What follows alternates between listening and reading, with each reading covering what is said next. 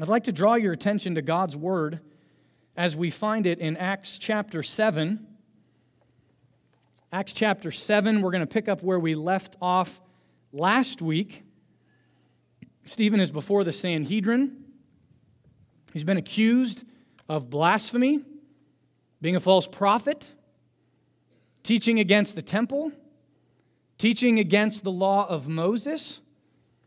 And so here we have the longest speech or sermon in all of Acts by verse count.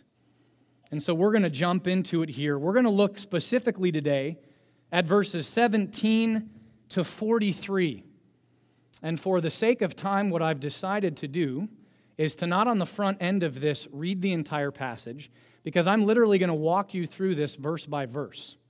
So, to save some time, what I'm going to do is I'm just going to pray, and then we'll jump into um, the text itself. So please bow with me in a word of prayer.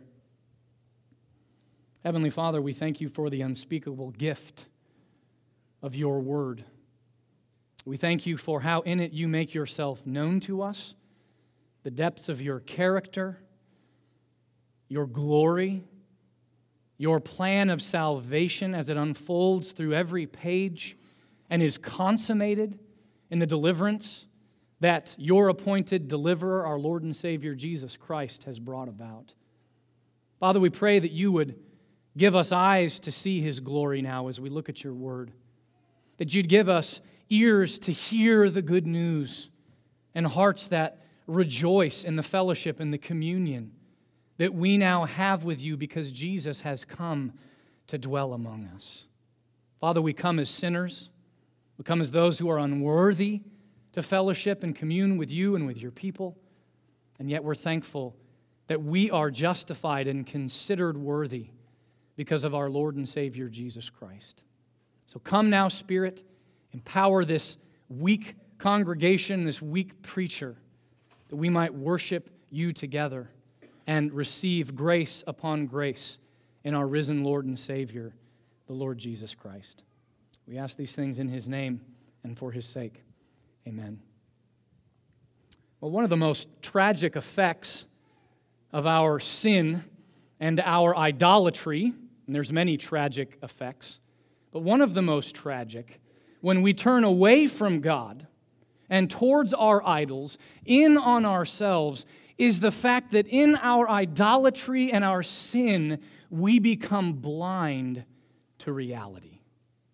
And the reason that that happens Scripture is abundantly clear on this, is because we become like the idols that we worship. And so think about this. If you're worshiping a false idol, it's a false God. And so it can't see, it can't speak, it can't think, it can't move. It's blind and deaf and dumb. And so, guess what you become when you worship a false idol. You become blind and deaf and dumb. And so, what ends up happening as a result of this blindness from our idolatry is when we survey our history, we begin to distort it and pervert it and misunderstand it and twist it to our own ends, to our own advantage. And we do that because of our blindness and our idolatry. If you want a recent example of that, just think about last week. How the news that Fidel Castro, that murderous, tyrannical dictator who died at the age of 90, was reported by the press, the media, as being a controversial leader, a revolutionist who we could learn things from. Talk about whitewashing history. But why? Why are they doing that? Because in their idolatry, they're rewriting and mer- misinterpreting and distorting and perverting history. But you know, we don't have to look just to the news. Let's bring it a little bit closer to home. What if I were to bring one of, one of you couples, you and your spouse, up here sit you down, or if you're not married, let me say I brought you up here and then maybe a close friend of yours. And I said, Here's what I want you to do I want you to recount for me a time in your life when the other person sinned against you or offended you. And I want you to explain that to me, and then I want the other person to defend that. I can guarantee you what's going to happen in that scenario because it happens every day in my counseling office. What's going to happen is each party is going to twist the facts and the details of that event to put themselves in the best possible light. You know this. You, you do this in your own marriage at home. It doesn't matter if you're in the counseling room or not. I do it in my own marriage. And why do we do that? We do that because we're blind in our idolatry. And so we try to twist and pervert our own history so that we can delude ourselves into believing that we can be our own deliverer and bring about our own deliverance by the works of our own hands. And you see, this is exactly what Stephen is up against before the Sanhedrin. They're blind by their idolatry. And so they're bringing these accusations before him, saying, Stephen, you have spoken against the temple, the dwelling place of God. And we saw last week how he answers that. And, but they also say, and you've also taught against the law of Moses, saying that those customs are gone and done away with. And yet, what's fascinating, what we're going to see today, the argument that we're going to see unfold, is how Stephen zeroes in on the life of Moses, the time of the Exodus. And he says, The reason that you think I'm rejecting Moses is because you have actually rejected Moses. You see, the charge and the accusation that you're bringing against me, you're actually guilty of. So Stephen's not just defending himself here. Oh, no, no, no, no. You're missing it if you think he's just defending himself. He's doing way more than that. He's turning the tables and saying, You're guilty of rejecting Moses because you've misunderstood and misinterpreted the history of the life of Moses, his life and ministry, because of the blindness that your idolatry has brought into your life. Now, think about what a bold statement that is. Who's Stephen here talking to? The Sanhedrin. Do you know who makes up the Sanhedrin? It's the religious leaders of Israel. The Pharisees, the Sadducees, the scribes, the men whose full time job it was to study the scriptures and then tell the people of Israel through the courts and other means how they bore on their lives and how they required God's obedience to them. And here is Stephen saying, You've misunderstood your history. You know the stories of Moses and Abraham and Joseph and David and Solomon, how you talk about those day after day. You've completely perverted that history because of your own idolatry. And so, what Stephen's going to do here is he is going to zero in on the life of Moses and not give them a comprehensive retelling of the Exodus because they don't need that. Instead, he's going to highlight various aspects of Moses' life to show that just as the Sanhedrin rejected Moses, the unbelieving Israelites in the Old Testament rejected Moses as well. And because they've rejected Moses, the Sanhedrin has now rejected Jesus and also Stephen himself. And the argument that Stephen makes here is broken up into three 40 year chunks. We know from Exodus chapter 34, verse 7, that Moses was how old when he died? He was 120. And so, rabbinical tradition dictated or showed typically that you broke the life of Moses into these three 40 year chunks. And Stephen's like, okay, I'll use that as a device for um, covering these three different time periods in Moses' life. And what he's going to show at every turn is that Moses was rejected by his people. God is pursuing his people. He wants to dwell with them. He wants to deliver them from their enemies. And so he's given them in Moses a deliverer and a deliverance, graciously, mightily, powerfully. And yet, Israel, again and again, has rejected it and turned away and instead chosen to try to bring about salvation by themselves, by the work of their own hands.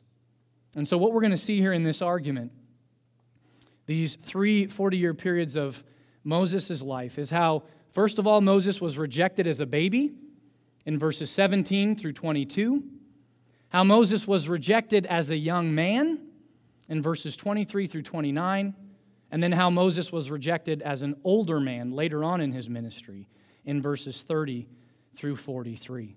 So let's first look then at how Moses was rejected as a baby. But as the time of the promise drew near, which God had granted to Abraham, the people increased and multiplied in Egypt.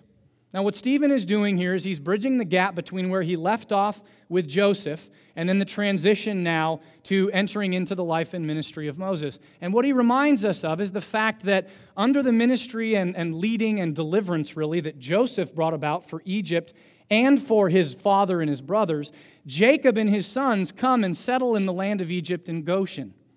And they are quite successful there. Uh, the Pharaoh, the king of Egypt, treats them well because Joseph is such an asset to the country. And so, what happens is, in that context, God, obey, uh, fulfilling his promise to Abraham in Genesis chapter 15, causes supernaturally and miraculously, because remember what a small band they are when they come to Goshen, their population just explodes.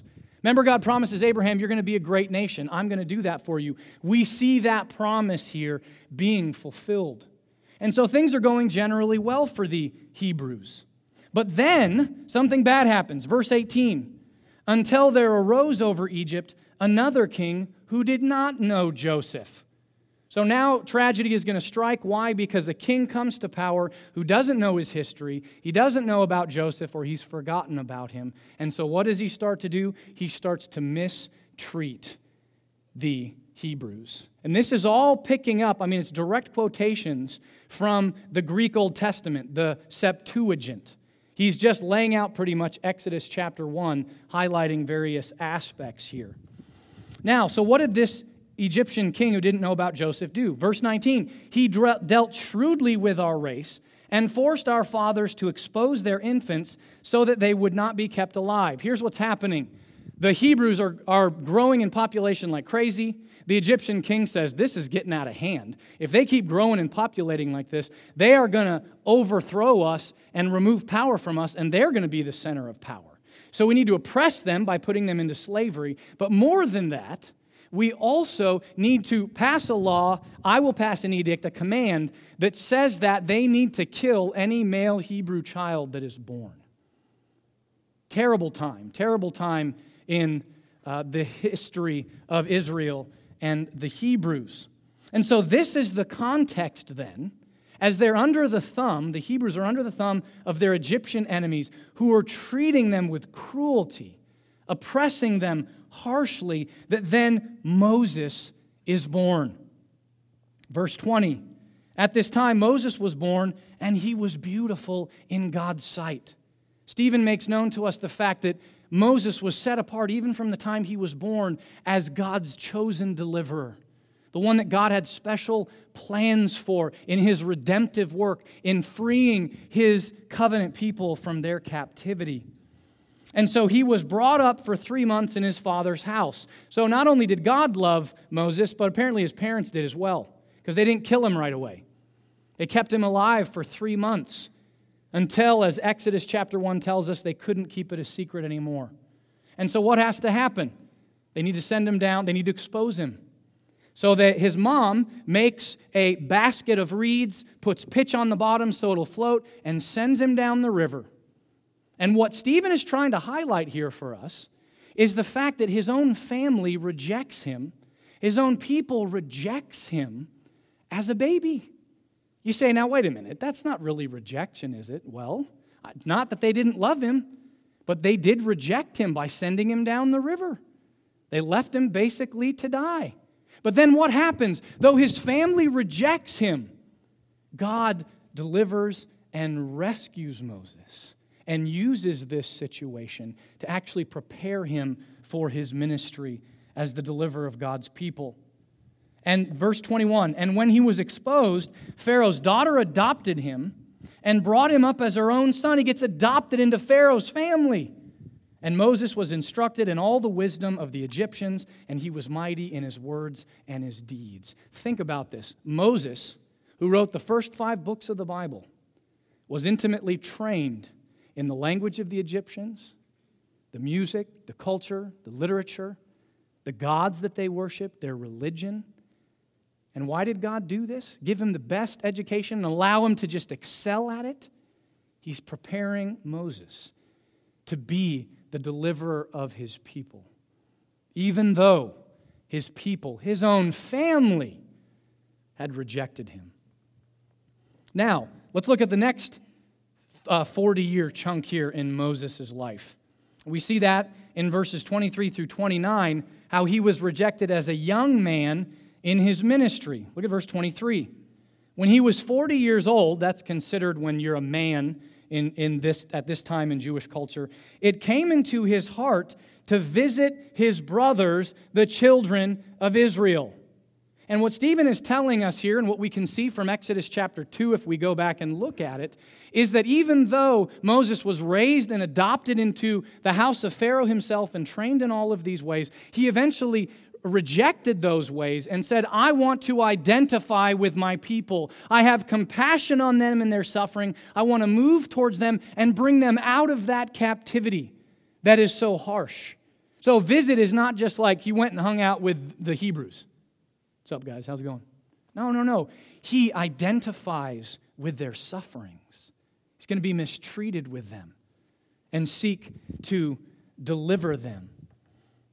And then we pick up on a specific event in verse 24, a specific example of this deliverance. And seeing one of them being wronged, seeing one of the Hebrews being wronged, he defended the oppressed man and avenged him by striking down the Egyptian. We know from Exodus chapter 2 that what Moses does is he looks to the right and he looks to the left.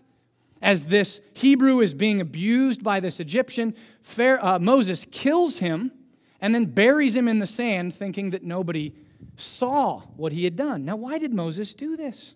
Well, the next verse tells us. He supposed that his brothers would understand, this is verse 25, that God was giving them salvation by his hand, but they did not understand. He thought they'd know that he's here to be their deliverer, to free them from the oppression of their enemies, and yet they didn't get it because they're blind in their idolatry. And so, what do they, what do they say to Moses? Well, actually, we're going to look at that in a bit. Instead, we're going to look at another example here. Moses doesn't just see himself as the deliverer of God's people, he also sees himself as the reconciler of God's people one to another. We see that in verse 26. And the following day he appeared to them, that is Moses, as they were quarreling and tried to reconcile them, saying, Men, you are brothers. Why do you wrong each other? So here they are, these two Hebrews about to go to blows at one another. And Moses says, Whoa, whoa, what are you doing? We're not the enemy. The Egyptians are the enemy. We're on the same team here. Be reconciled to each other. He's trying to bring them together. And yet, what's their response? Look at verse 27. But the man who was wronging his neighbor thrust him, that is Moses, aside, saying, Who made you a ruler and a judge over us? Do you want to kill me as you killed the Egyptian yesterday? So they say, Moses, by what authority do you try to assert this position of being a deliverer and a reconciler of us one to another over us? Whose authority are you doing this on? But they don't just reject him as their deliverer and reconciler. What do they also do? They accuse him. What? Moses, you're going to kill me? Like I saw you kill that Egyptian yesterday? And so, what dawns on Moses is the fact that he can't stay in Egypt any longer. We know from Exodus chapter 2 that Pharaoh would uh, come and try to kill him, and so he gets out of there. He goes to Midian, he goes into exile. We see that in verse 29. At this retort, Moses fled and became an exile in the land of Midian, where he became the father of two sons. So he goes to Midian, he marries Zipporah, he has two sons, he names both of them in such a way that it shows that he's an exile, he's away from God's people. And yet, what's the point here? Why is Stephen showing us this specific example? God has raised Moses up as a deliverer of his people from their enemies, from their cruelty, and to reconcile them one to another. And yet, what do they do? They reject Moses and question his authority. So we've seen that Moses is rejected by his family when he's a baby, he's rejected by Israel as a young man, and now let's look at how he's rejected as an older man later on in his ministry. In verses 30 through 43, look at verse 30 with me. Now, when 40 years had passed, an angel appeared to him in the wilderness of Mount Sinai in a flame of fire in a bush. When Moses saw it, he was amazed at the sight. And as he drew near to look, there came the voice of the Lord I am the God of your fathers, the God of Abraham and of Isaac and of Jacob. And Moses trembled and did not dare to look. So, what do we have happening here? Stephen's highlighting this for two reasons. First of all, he's bolstering his argument that we saw last week as he mentioned the examples of Abraham and Joseph that God doesn't just dwell and meet with his covenant people in a certain zip code, he doesn't just meet with them in Jerusalem or in Zion. He meets with his covenant people wherever he's pleased to meet with them. And wherever he meets with them, that is holy ground wherever he shows his faithfulness to his covenant people. And where is Moses? He's not even with the rest of the Hebrews, God's covenant people. He's in exile away from them. And God appears to him in a bush. And what does he say? He says, I am the God of Abraham and Isaac and Jacob. I am the God who made a covenant with Abraham. And though my people apparently have forgotten that promise, that covenant that I made with them, I have not. And so I am here. I am dwelling with you, and I'm going to dwell with them so that I might bring them out of that captivity. And obviously, Moses is, he's amazed at this, right? This is a burning bush uh, out in the desert. He's watching sheep. And he sees this, and it's amazing to see a burning bush at all, but then it's not being consumed. But then when he realizes the presence of God himself, through the angel of the Lord is there and speaking to him. What does he do? He turns away and he takes his sandals off because Moses, as a fallen, sinful man, cannot stand and live to behold the fullness of the glory of God because of his sinfulness and God's holiness. And so God's saying, I remember my people Verse 34 I have surely seen the affliction of my people who are in Egypt, and have heard their groaning, and I have come down to deliver them. I've come to visit them. I've come to free them. And how is he going to do that? Look at the end of verse 34.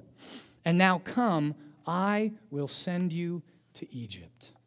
So, the way that the Lord is going to bring this deliverance is through his chosen deliverer, Moses. But how does Israel respond? When Moses comes.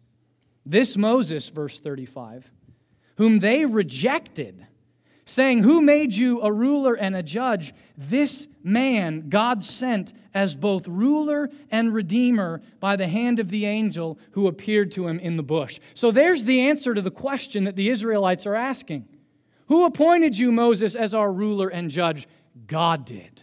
God has called me to this mighty task that he will carry out by his own power. Verse 36 This man led them out. He led them out of exile in their captivity to Egypt. And as he was doing it, to show that God himself was doing it, he performed signs and wonders in Egypt. You remember the 10 plagues while they were still in captivity, each one showing that God, Yahweh, the God of Israel, was stronger than any of the Egyptian gods, showing them all to be false gods, at best demons. And then also at the Red Sea, where you remember God parts the Red Sea so his people, his covenant people, can walk through as on dry land. And yet, when Pharaoh and his armies come through, what happens? They collapse on him and kill him and wipe his army out. And then also in the wilderness for 40 years. We don't have time to recount all of the signs and wonders that Moses performed there. And yet, this is the Moses who said to the Israelites, verse 37, God will raise up for you a prophet like me from among your brothers. Now, why, why does Stephen quote Moses from Deuteronomy chapter 18, verse 15? It's because Stephen's highlighting the fact that Moses understood that he wasn't some show in and of himself, he wasn't the end. He was the means to an end. He was just a, a sign pointing to a deeper reality. He was a shadow that was meant to lead you to the thing itself. Moses is saying, Listen, I'm prophesying under the inspiration of the Holy Spirit that God is going to raise up a greater prophet than me, a greater deliverer than me, a greater lawgiver than me, and a greater deliverance from your enemies than God has brought about by my hand. And who is that deliverer? Who is that one who is greater than Moses? Who is the ultimate prophet and deliverer, the prophet, priest, and king. It's Jesus. It's our Lord and Savior, Jesus Christ. How do we know that? Go back to Acts chapter 3 with me. Acts chapter 3, beginning in verse 17. Peter's speaking in Solomon's portico. He's addressing his Hebrew brothers.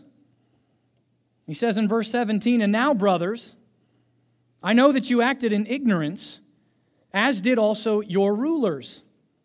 But what God foretold by the mouth of all the prophets, that his Christ would suffer, he thus fulfilled. Repent, therefore, and turn back that your sins may be blotted out that signs of refreshing, times of refreshing rather, may come from the presence of the Lord, and that he may send the Christ appointed for you. Who is the Christ? Who is the Messiah? It's Jesus, verse 20, whom heaven must receive until the time for restoring all things about which God spoke by the mouth of his holy prophets long ago. Moses said, now here he quotes Deuteronomy 18 again. The Lord God will raise up for you a prophet like me from your brothers. You shall listen to him in whatever he tells you. And it shall be that every soul who does not listen to that prophet shall be destroyed from the people. And all the prophets who have spoken, from Samuel and those who came after him, also proclaimed these days You are the sons of the prophets and of the covenant that God made with your fathers, saying to Abraham, And in your offspring shall all the families of the earth be blessed. God, having raised up his servant, sent him to you first to bless you by turning every one of you from your wickedness. So you see, Jesus is the greater deliverer who doesn't just deliver his people from their physical enemies. No, no, no. He's delivered his people, his covenant chosen ones, from their spiritual enemies of the flesh and the world and the devil and the wrath of God himself. And how has he done that? Through his life, his death, his burial, his resurrection, and ascension.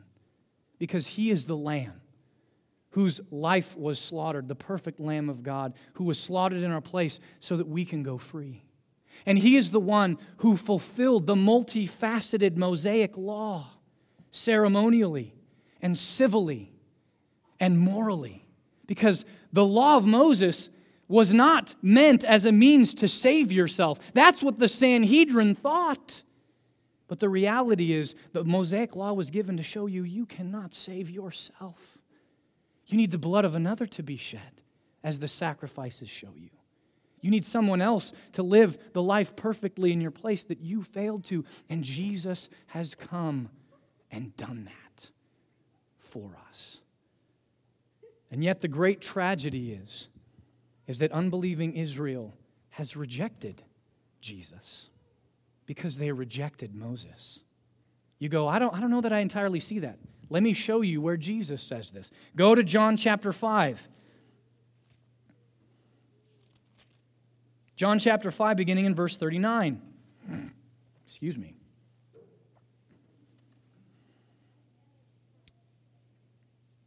Gospel of John chapter 5, beginning in verse 39.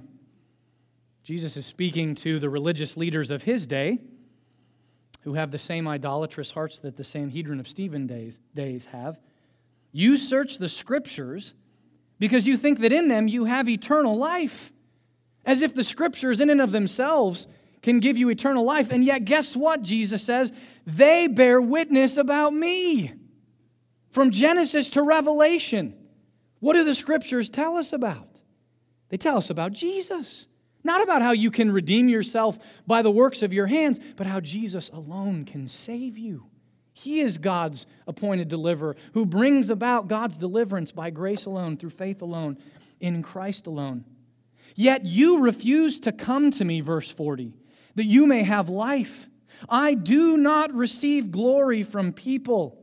You look for life and for glory from other people or from uh, whatever your idol is, but I know that that's not where it's found. It's found in me. Verse 42 But I know that you do not have the love of the Father within you, the love of God within you. I have come in my Father's name, and you do not receive me. You reject me. If another comes in his own name, you will receive him. How can you believe when you receive glory from one another and do not seek the glory that comes from the only God? Now, listen to this. Here's the shocker. Verse 45. Do not think that I will accuse you to the Father. There is one who accuses you. Who is it? It's Moses, on whom you have set your hope. You've missed the point. Moses is a sign pointing to Jesus, and you've thought Moses was where it was at, his law, his actions. So you view this time with a sense of idealism, and you miss the point that it's all about Jesus. What, listen to what he says in verse 46 For if you believed Moses, you would believe me, for he wrote about me. But if you do not believe his writings, how will you believe my words? You see what the problem is? Why they've rejected Jesus as the Messiah, God's chosen deliverer who would bring deliverance? It's because they first rejected Moses, just like unbelieving Israel did back then. What Stephen is showing is there's this long line of rejection, and you are just the sons of your fathers. And so, because you've perverted your history, and because you've rejected Moses and what his ministry and life were all about, you have now rejected Jesus the Messiah. And that's exactly why you're going to reject me as well. And do you know why they rejected him? They rejected him because of their own idolatry. We see that in verse 38. There was one who was in the congregation in the wilderness with the angel who spoke to him at Mount Sinai and with our fathers. He received living oracles to give to us. By the way, just as a side note, does that sound like he's denigrating the role of Moses? Pretty lofty language, and that's, those are pretty lofty actions. No, no, he's not denigrating Moses. He's putting Moses in his proper place. That he's not the ultimate deliverer, and he didn't bring the ultimate deliverance. Verse 39 Our fathers refused to obey him, but thrust him aside, and in their hearts they turned to Egypt. Did you hear that? They reject God, they reject Moses because their hearts were turned to Egypt. They were turned to their idols, not to the one true living God who was delivering him by the hands of Moses. Verse 40, saying to Aaron, this is what the unbelieving Israelites are saying Make for us gods who will go before us. Talking about the golden calf here. As for this Moses who led us out from the land of Egypt, we do not know what has become of him. Well, apparently he disappeared, and we don't know what God's doing with him. So make us a God, Aaron, and we'll worship that, and let's go into the promised land. They're trying to bring about their own deliverance by the works of their own hands. Stephen makes that abundantly clear. Look at verse 41. And they made a calf in those days and offered a sacrifice to the idol. And listen to this, and they were rejoicing in the works of their own hands. They thought that their own hands could save them. That's why they rejected Jesus, because of their idolatry. They think that they can be their own deliverer, they think they can bring about their own deliverance by making this idol that would then lead them into the promised land. But you know, that's not the greatest tragedy of all. The greatest tragedy of all isn't that they turned away from the living God to idolatry. The greatest tragedy of all of what God, is what God does in response. Look at verse 42. But God turned away and gave them over to worship the host of heaven, as it is written in the book of the prophets. And here he quotes Amos 5 25 through 27. Did you bring to me slain beasts and sacrifices during the 40 years in the wilderness, O house of Israel?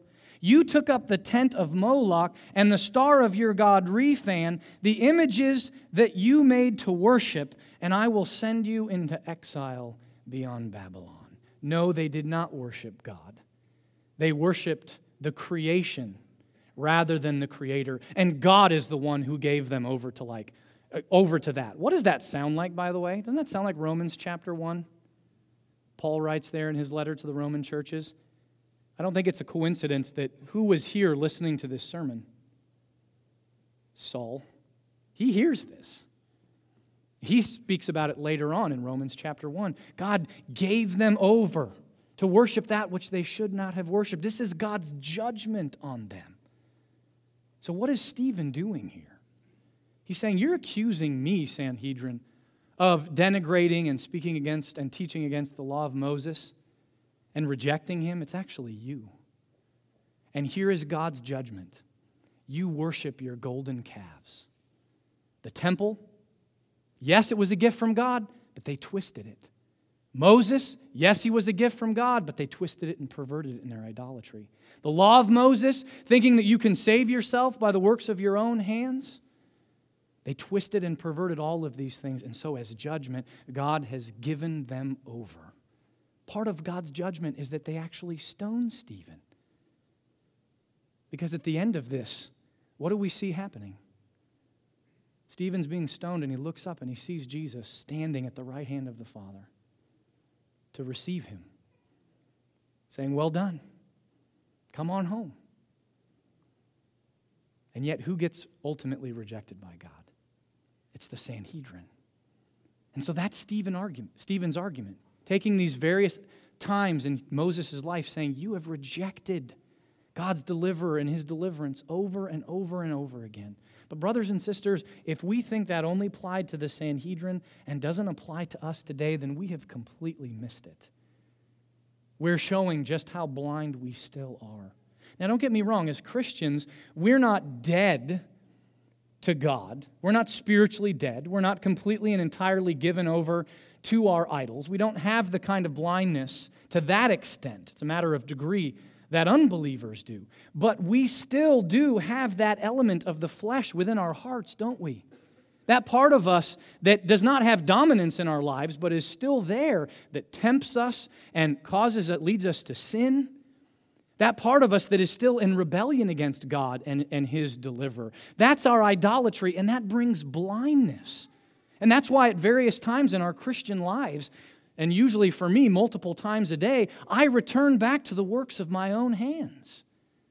Maybe I can be good enough. Maybe I can be nice enough. Maybe I can be kind enough. Maybe I can give up enough for God. Maybe if I go to church, maybe if I share the gospel with that person, these are all good things. But if I think that that is how I justify myself before God, they've become idols. And they're the works of my own hands. And we're missing out on the communion and the fellowship that God wants to have with us and that He has made available for us in sending Emmanuel, God with us, Jesus Christ. We miss out on fellowship then with the Father, the Son, and the Holy Spirit, and instead have fellowship with us in a false idol that makes us blind and deaf and dumb. So I encourage you, search your own hearts and say, where's the idolatry in my life? Where am I turning to myself as a deliverer? Looking for deliverance from my own hands rather than the deliverance that Christ brings? How am I rejecting him? And then repent of it. But don't sit and stew on that. For every one look you take at that, take 10 more looks at your glorious Redeemer and Savior, the Lord Jesus Christ. And then, like Stephen, boldly proclaimed the good news to unbelievers. The only difference between Stephen and the Sanhedrin, notice how many times he says, fathers, brothers, our descendants. He says, I'm one of you. What makes the difference is the Holy Spirit who's come and opened my eyes and regenerated my heart and united me to Christ. And now I want you to receive him as well. Are we driven by that kind of compassion? And love for people as they're on their way to hell under the wrath of God because they're lost and blind in their own idolatry? Are you moved as Moses was in compassion for those who are lost? Jesus has that kind of compassion for those who are lost, and so we should too. And then if you're an unbeliever here this morning, I plead with you. I know you know this. You can't deliver yourself. I know you're exhausted from trying to do that, or you're deluded and distracting yourself from the reality that you're a miserable failure at trying to redeem yourself before a holy God. You can't do it by the works of your hands. You cannot be your own deliverer. So turn to Christ. See him there, compassionately, with great pity, looking on you and saying, I came and took flesh that I might redeem you. I lived the life you failed to. I died on the cross to redeem you. Then I rose and I sit at the Father's right hand, and He says to you, Come to me, all you who are weary and heavy laden, and I will give you rest. For I am gentle and lowly in spirit. I'll give you rest for your souls. I know that's the rest you long for. And so I pray that the Spirit would free you from your blind idolatry to return to Him. And oh, may God be pleased to empower us to put more and more to death the idols that still rule in our hearts. And as He does that, and as we gaze by grace through faith at our Lord and Savior Jesus Christ, may we be able to say, along with the old hymn writer, Not what my hands have done can save my guilty soul. Not what my toiling flesh has borne can make my spirit whole. Not what I feel or do can give me peace with God. Not all my prayers and sighs and tears can bear my awful load. Thy work alone, O Christ, can ease this weight of sin. Thy blood alone, O Lamb of God, can give me peace within. Thy love to me, O God, not mine, O Lord, to thee, can rid me of this dark unrest and set my spirit free. Let me pray.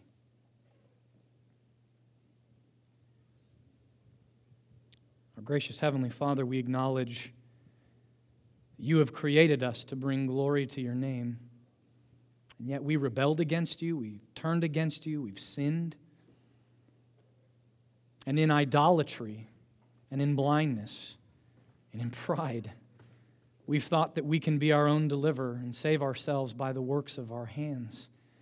And as a result, we skew the scriptures, we skew our own history. And Father, all of this is an attempt to run away from you. And as a result, our hearts are filled with unrest and anguish and anxiety. And so, Father, we pray that you would turn our eyes towards your Son, the promised deliverer who has now come in the flesh, not just to dwell among us, but as we know now from the New Testament, to dwell as us, pleased with man, with men as man to dwell, Jesus, our Emmanuel. So may we be focused on him and in light of how glorious he is, cast down our idols before you and know that though they promise life, they bring nothing but bondage, just like Egypt did to the Israelites. And Father, I pray for those who do not know you that are here this morning, that you would take your word as feebly as it's been preached, and that you would make known the glories of Christ to them, and that they might be brought from spiritual death to spiritual life to the praise of your glorious grace. Father, do that, we pray, in our midst. And Father, we also pray that we would leave this place armed and motivated to declare, at the cost of our own lives if necessary, ready to turn the other cheek and to die if necessary, so that others might hear the good news of Jesus, the deliverance that he brings, and the mighty deliverer that he is. We pray that you would do this in our midst. And we ask this all in the name of Jesus, our great deliverer, and for his sake. Amen.